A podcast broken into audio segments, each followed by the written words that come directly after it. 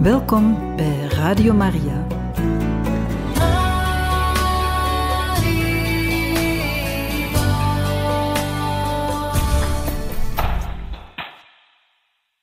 Dag beste luisteraars, van harte welkom in het programma Catechismus. Vandaag luisteren we verder naar de catechese-reeks van priester Daniel de Witte over het symbolum van het geloof. Vandaag zal hij het hebben over het geloofsartikel Jezus die opgevaren is ten hemel en zit aan de rechterhand van God, zijn almachtige Vader.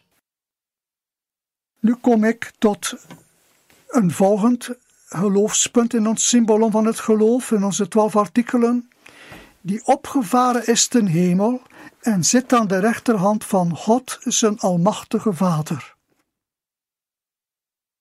Jezus heeft na zijn verrijzenis met vele verschijningen en bewijzen getoond aan zijn leerlingen dat hij in leven was. Hij verscheen hun gedurende veertig dagen. Hij sprak en at zelfs met hen. Hij was geen geest, hij had nog steeds zijn lichaam, maar nu was dat verheerlijkt en vergeestelijkt. Hij kon binnenkomen doorheen gesloten deuren en vensters. Bij Sint Lucas staat er dikwijls geschreven dat Jezus at met zijn leerlingen. Vrienden, heb je hier soms iets te eten? En ze reikten hem een geroosterde vis aan. En Jezus at dat voor hun ogen op. Had Jezus nog honger? Natuurlijk niet. Maar Jezus wilde duidelijk aantonen dat hij werkelijk leefde en dat hij lichamelijk verrezen was. Dat is van belang. Vroeger las ik in mijn cursus die ik uh, in mijn godsdienstlessen gaf aan de leerlingen stond daarin dat dat een herinnering was aan de eerste Eucharistievieringen van de eerste leerlingen. Ja, dat is mooi gezegd en mooi gevonden, maar hier is meer aan de hand. Dat is wel dat ook hoor. Dat is wel een herinnering aan de Eucharistie, maar dat is ook een herinnering aan Jezus die in die veertig dagen, zoals Lucas dat vertelt, tot aan de hemelvaart regelmatig verscheen. Met Jezus sprak over, met zijn leerlingen sprak over het Rijk Gods. En met hen at, ook in de handeling van de apostelen staat dat. Jezus verscheen niet alleen, niet aan allen, maar aan ons die met hem gegeten en gedronken hebben, nadat hij uit de dood was opgestaan. Lichamelijker kan het toch niet zijn, hè? En dat is het ook. We gaan dan nog zien, ook bij Paulus, dat uh, die Jezus niet gekend heeft, hoe dat ook hij vertaalt eigenlijk met termen die allemaal herinneren aan lichamelijke verschijningen, eigenlijk aan lichamelijke opstanding uit de doden. Zo vertaalt Paulus dat ook. Het is niet alleen maar iets geestelijks. Jezus is echt verrezen met zijn lichaam en met zijn ziel. Helemaal. Volgens Sint Lucas hielden de verschijningen op die veertigste dag op. En dan steeg Jezus ten hemel ten aanschouwen van zijn leerlingen. Terug naar zijn vader. Maar daar was hij eigenlijk al, eigenlijk al vanaf. Dat was vanaf zijn kruisdood. Die goede vrijdagavond had Jezus gezegd in de goede moordenaar naast hem aan het kruis: Vandaag nog zul je met mij zijn in het paradijs. Dus dat wil zeggen dat Jezus onmiddellijk naar zijn vader ging. En ook op Pasen, er waren verschijningen, en die veertig dagen ook, allemaal verschijningen. En Jezus was altijd bij zijn vader al, vanaf van die Goede Vrijdagavond al. Maar hij gebruikt een goddelijke pedagogie, veertig dagen, om duidelijk te maken dat hij werkelijk leeft. Maar dan die veertigste dag gaat Jezus weg. Eigenlijk voor goed. Maar ja, voor goed, wat is dat? Hij gaat eigenlijk niet weg. Hij blijft bij ons, maar die verschijningen houden op. Toch zal hij nog verschijnen, denk maar aan Paulus. Daarover zal ik later nog wel een keer vertellen. Maar ook aan zoveel andere mensen. Denk aan de heilige Lutgardis, denk aan de heilige zuster Faustina, denk aan de heilige Theresia van Avila. Er zijn zoveel mensen die een verschijning hebben gehad van de vrezen Heer. En ook Sint Jan zelf op het eiland Patmos, daar is Jezus toch teruggekeerd om aan Johannes te tonen: ik ben de eerste en de laatste, ik was dood, maar zie ik leef. Dat is waarschijnlijk zelfs de betekenis van wat wij daar zojuist zagen in het vorige, namelijk bij dat houtskoolvuur op, het, op de oever van het meer, wanneer Jezus aan, aan Petrus vroeg, heb je mij lief? Maar hij, Heer, weet toch alles, hij weet dat ik wijd mijn schapen. En dan zag Petrus Johannes achter hen aankomen. Wat dan met hen, met hem, vroeg Johannes. En Jezus had dan gezegd, als ik hem wil laten blijven tot hij kom, is dat uw zaak. En de leerlingen dachten, was het geluid dat, het gerucht dat verspreid werd, dat die leerling niet zou sterven. Maar Johannes vertelt, dat is dat niet wat Jezus wilde zeggen, dat, dat ik niet zou sterven. Maar als ik hem wil laten blijven tot hij kom. En hij is gekomen. Hij is gekomen op het eiland Patmos. In verschijningen aan Johannes. We zien dat en we lezen dat in het boek van de Openbaring. Maar goed, dus die veertigste dag houden de verschijningen aan de leerlingen op. En Jezus stijgt ten hemel en een wolk onttrok hem aan hun ogen. Die wolk is in de Bijbel altijd het zinnebeeld van God. God was in de wolkolom bij de uittocht uit Egypte. Hij was bij de gedaanteverandering van Jezus op de berg ook in een wolk. Dan was God weer daar. Die zei, dit is mijn welbeminde zoon, luister naar hem. En in Jezus hemelvaart is dat ook zo. Daar is de wolk terug, dat is God. Jezus hemelvaart is geen ruimtevaart. Het is geen opstijgen door het heelal naar een of andere planeet of naar een plaats ergens. Nee, dat is het niet. Dat is een karikatuur als je dat zo voorstelt. En onlangs hebben we nog gelezen dat mensen zeggen, op Bijbelcitaat was dat, we moeten het allemaal maar geloven, wat hij van ons wijs gemaakt. Dat, dat Jezus zomaar zonder motor de lucht in en, en door het heelal zweefde en de zwaartekracht ontsteeg. Maar beste mensen, daarover gaat het niet. Zelfs onze meester de lagere school heeft dat nooit zo verteld. Hij heeft altijd gezegd dat is geen ruimtevaart. De ruimtevaart begon toen stilletjes aan. Heel in het begin was dat, als ik klein was, dat de eerste mensen, ja, dat de eerste ruimtetochten begonnen. Dat is geen ruimtevaart, dat is een hemelvaart. Jezus wordt opgenomen ten hemel bij zijn Vader voor altijd.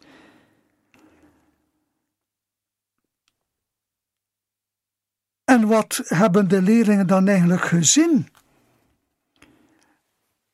De theologen, de exegeten zeggen, dat betekent Jezus weer naar zijn Vader. En die wolk, dat is God, dat is de hemel. Een wolk ontrok hem aan hun ogen. Ja, maar de leerlingen hebben gezien dat die verschijning verdween, ophield, wegtrok, zoals in Medjugorje denk ik, en in Lourdes en in Fatima, die verschijning verdwijnt, trekt weg, gaat hoger en hoger, totdat hij hem niet meer ziet. Dat is het wat daaronder ligt, onder dat verhaal van de ten hemel opneemt, of dus Jezus hemelvaart, Jezus is werkelijk in eigen kracht als zoon van God ten hemel opgestegen. Nee.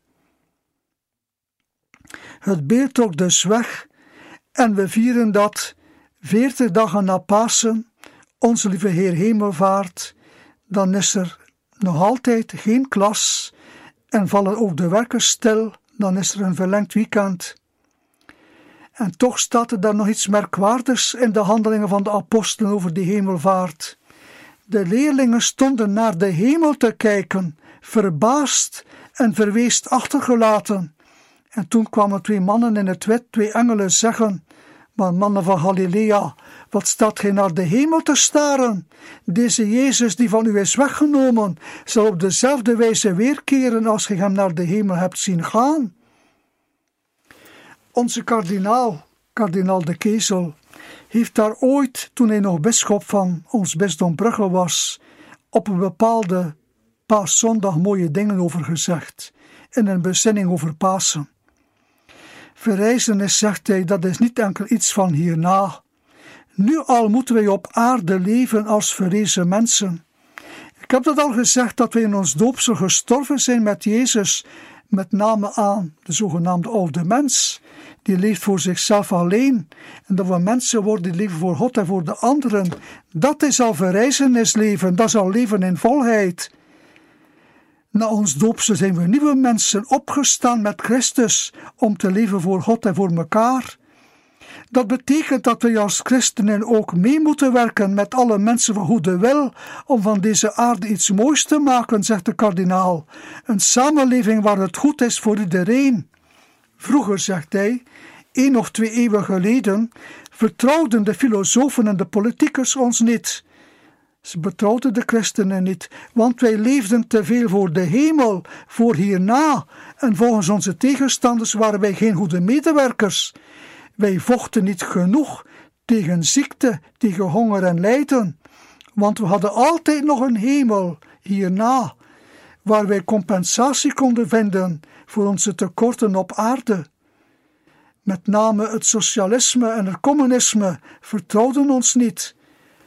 Maar nu is de wereld seculier geworden, zegt de kardinaal. Dat wil zeggen ontrokken aan de voogdij van kerk en godsdienst. Godsdienst heeft voor onze westerse, seculiere, geseculariseerde wereld geen impact meer op de wereld. De wereld is autonoom, zelfstandig en heeft geen godsdienst meer nodig. Maar de christenen dragen wel bij tot een betere wereld. Maar eigenlijk mogen we niet meer. Godsdienst is spiritualiteit, zegt men ons nu. Iets dat je individueel mag beleven, een hoop op de hemel hierna. Maar je mag daar niet meer over spreken in het openbare debat mee komen. Je mag in je hart bidden, en ook in de kerk en thuis. Maar spreek er alsjeblieft niet over in het openbaar. Zwijg over God in het openbaar. God heeft niets meer te vertellen voor ons. Voor de wereld heeft hij geen betekenis meer. En toch, beste luisteraars, dierbare broeders en zusters, toch verandert ons geloof in Jezus en in zijn verrijzenis ons aardse leven volkomen. Natuurlijk, dat mag geen sharia zijn, zoals bij de moslims. Die leggen hun opvattingen over geloof en staatskunde op aan iedereen. En de extremisten doen het zelfs met dwang en geweld. Zo moeten wij dat niet doen. Wij moeten uitnodigen, altijd maar uitnodigen en dienstbaar zijn en vol liefde voor iedereen, ook voor degenen die ons vervolgen, die ons niet moeten hebben. Bidden voor die wereld die de godsdienst niet nodig heeft. Dat moeten wij doen. Maar wij christen, wij veranderen wel de wereld. Wij komen op, bijvoorbeeld voor het zwakke en het ongeboren leven. We hebben wel in onze parochies en in onze bisdommen, die stem geven aan de arme mensen, die, die steun daardoor krijgen van het OCMW of andere openbare instanties. Zelfs vroeger was dat zo. Onze missionarissen brachten eerst iets aards aan de ontwikkelingslanden, samen met de bevrijdende boodschap van het evangelie. Pater Lievens, onze missionaris hier uit West-Vlaanderen, Moostleden, die heeft daar in India, in het Ranchi-missiegebied, of het Ranchi-missie, heeft daar zeven jaren gewerkt, zeven paarden in die zeven jaren versleten.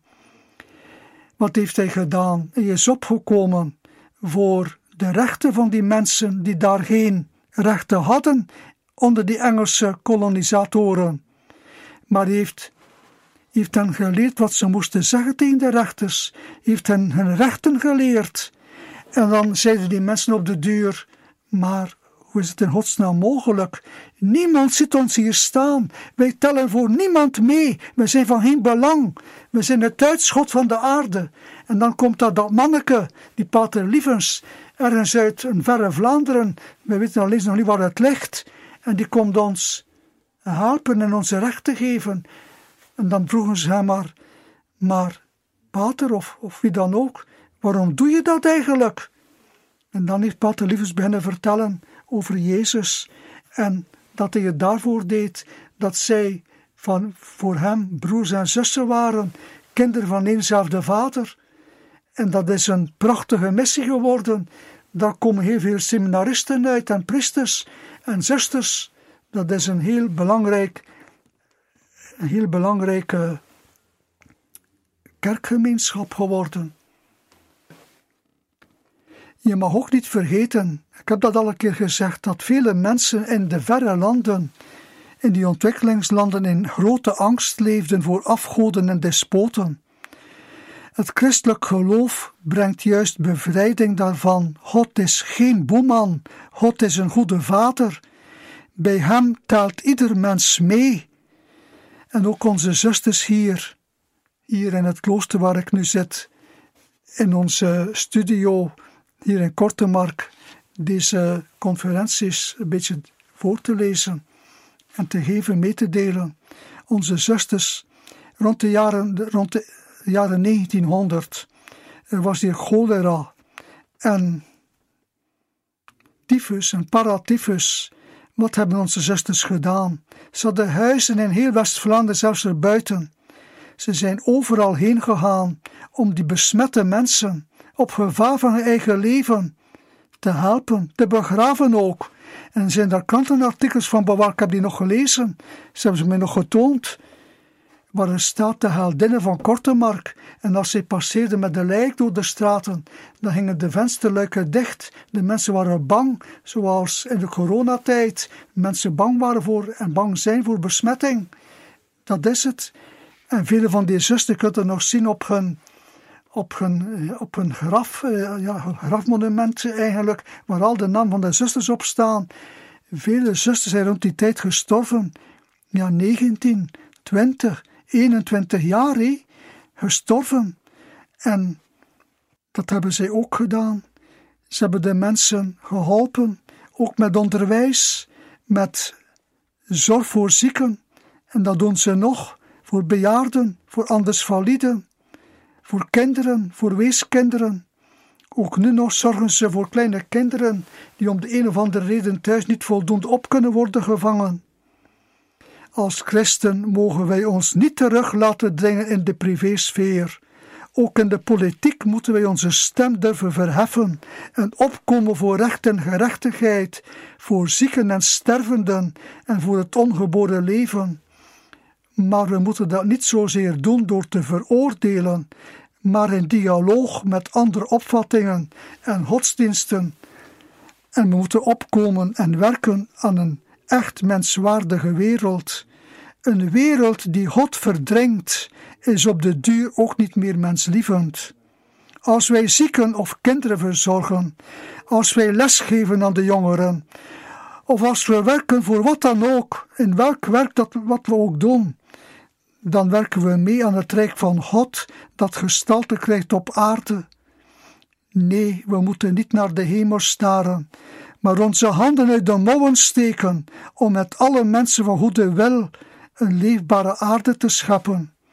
Ook door respect voor de natuur en het milieu, ook met zorg voor eigen gezondheid en voor die van anderen. Godsdienst is geen privézaak, Godsdienst is juist vanuit onze hoop op eeuwig leven een motor tot verandering. Maar dat begrijpt onze liberale westerse wereld niet meer. Eerst vertrouwde zij ons niet, omdat wij te veel naar de hemel stonden te kijken. Nu we beter inzien, sinds Vaticanum II, het Tweede Vaticaans Concilie van de jaren 60, nu weten we beter dat we mee moeten werken aan de wereld, maar we mogen nu niet meer. En toch is die hemelse werkelijkheid voor ons de kracht om aan een betere wereld te werken. Een mens die alleen maar het taarts in het vizier heeft, die geen perspectief heeft op, hier, op iets hier buiten en hierna en hierboven, ja, die weet eigenlijk niet waarvoor hij aan het werken is, want eens kan hij niet meer kan hij niet verder niet meer en moet hij sterven en is zijn werken dan is het dan een maat voor niets geweest? Daarom is het belangrijk dat die horizon op eeuwig leven, dat perspectief op eeuwig leven, op een hiernamaals, op een wereld, de werkelijkheid hierboven en buiten onze tijd en ruimte, dat we dat openhouden. Dat is heel belangrijk. En dat is de taak voor ons christenen nu, dat we dat perspectief voor onszelf, maar ook voor anderen werkelijk openhouden. Dat wij naar de kerk gaan en daar kunnen bidden, al is het maar zitten te denken aan al die mensen die ons voor zijn gegaan, en dan denken en bidden, Heer, waar zijn ze nu?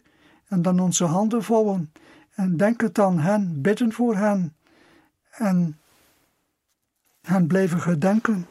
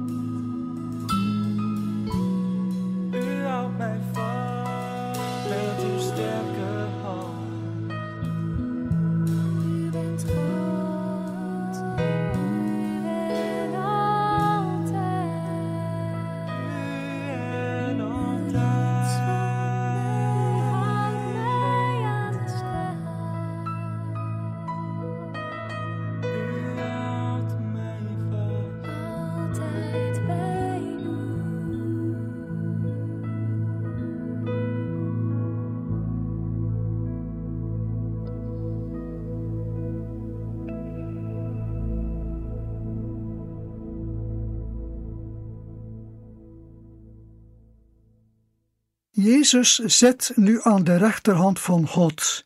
Dat betekent dat hij dezelfde macht heeft als God. De Vader heeft het oordeel geheel in de handen van de Zoon gelegd, lees zo ergens in het Evangelie van Johannes.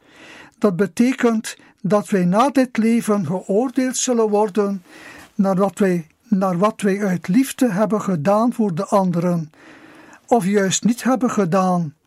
Het oordeel zal gaan over de vraag in hoever gelijk ik al op Jezus. Dat zal God vragen. Niet hoeveel geld staat er op je spaarboek. Ook niet wat heb je allemaal gedaan in je leven. Maar wel, gelijk je al op mijn zoon Jezus. Heb je al liefde genoeg voor mij? Heb je de ander bemind? Dat zal van belang zijn. Dat de eindvraag. Dat is de vraag op het eindexamen. We kennen ze al. En daarmee zitten we aan dat tweede gedeelte van ons puntje van nu. Vandaar, vanuit die hemel, zal ik komen oordelen, levenden en doden. Eens zal Jezus wederkeren, om alles te voltooien, de mens en heel de schepping. En allen, degenen die nog op aarde leven, en ook de reeds gestorvenen, zullen geoordeeld worden over die vraag in hoever wij de mens hebben bemind en gepromoveerd. Ook de wetenschap zegt dat er een einde komt aan dit heelal en aan het bestaan van de aarde. Jezus zegt: Wees waakzaam, niemand kent dag of uur. De wetenschap heeft nu ontdekt, enkele jaren geleden, wat men al lang ergens verwacht had, sinds de jaren 1964 of zoiets. Men dacht eigenlijk, maar men had er geen bewijzen voor, dat er een soort deeltje bestond, een heel klein deeltje in de materie. En ze noemden dat het godsdeeltje. Het Higgsdeeltje ook naar die geleerde Higgs die dat, uit, die, dat, die dat bedacht had of die dat, of die dat gevonden had, laat ons zeggen. Wel, men vermoedde dat dat, dat bestond. En men dacht als dat bestaat, dan betekent dat dat ons heelal op een bepaald moment zal imploderen. In het begin van mijn catechesis heb ik gezegd dat het heelal altijd maar uitdijt, altijd maar groter wordt. Explodeert eigenlijk, maar het zal ook imploderen. Op een bepaald moment, dat verwacht de wetenschap, als dat Higgsdeeltje bestaat, enkele jaren geleden heeft men het gevonden.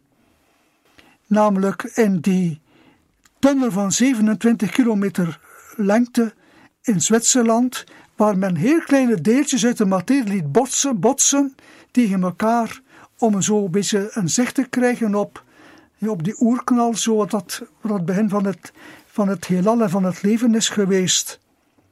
Men heeft het gevonden, het Higgsdeeltje bestaat, en dan betekent dat volgens de wetenschap dat het heelal een einde zal kennen. Het zal imploderen dat kan, binnen, dat kan binnen 2 miljard jaar zijn. Dat kan ook morgen al zijn. Maar als wij hebben lief gehad, zullen wij mogen delen in de heerlijkheid die Jezus te beurt viel, de heerlijkheid van God zelf. Het eerste oordeel komt bij onze lichamelijke dood het definitieve oordeel komt bij het einde van de tijden, wanneer alles voltooid zal zijn, wanneer de laatste mens op aarde geleefd heeft. Wij geloven dat het einde van ons leven en ook het einde van het heelal altijd samenvalt met de wederkomst van Christus. Op het einde zal Christus daar staan als onze rechter, maar ook als onze gratis advocaat als we tenminste geloofd hebben in zijn verlossende liefde voor ons op het kruis. Als wij Jezus op hebben genomen in ons leven, dan hebben wij niets te vrezen. Ook al weten we dat we zondaars zijn en voelen we ons zondaar, maar als we in Jezus kunnen geloven, hebben wij een gratis advocaat, dan zal ons onze rechter ook ons advocaat zijn, daar zal staan met naast zich Maria, die glimlachend naar ons toe zal kijken en ons zal zeggen: Wees maar welkom, gij die geloofd hebt in mijn zoon, wees welkom hier in het paradijs, in de volheid voor altijd.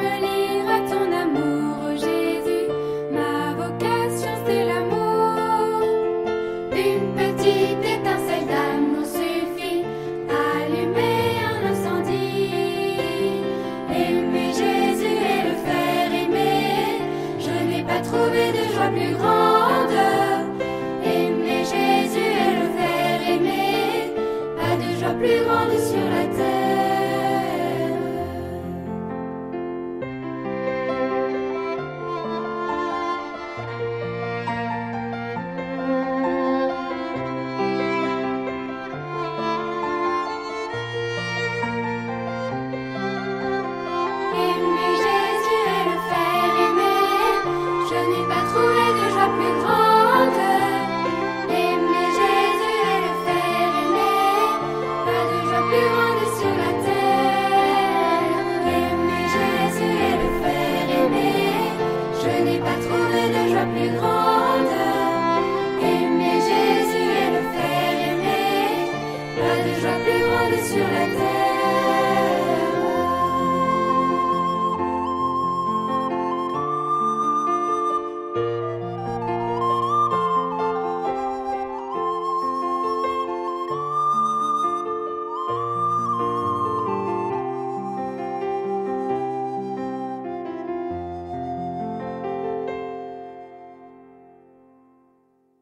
En zo zijn we, beste luisteraars, aan het eind gekomen van deze catechese in een reeks over het symbolum van het geloof, gegeven door priester Daniel de Witte. Radio Maria wenst u nog een zeer mooie dag toe.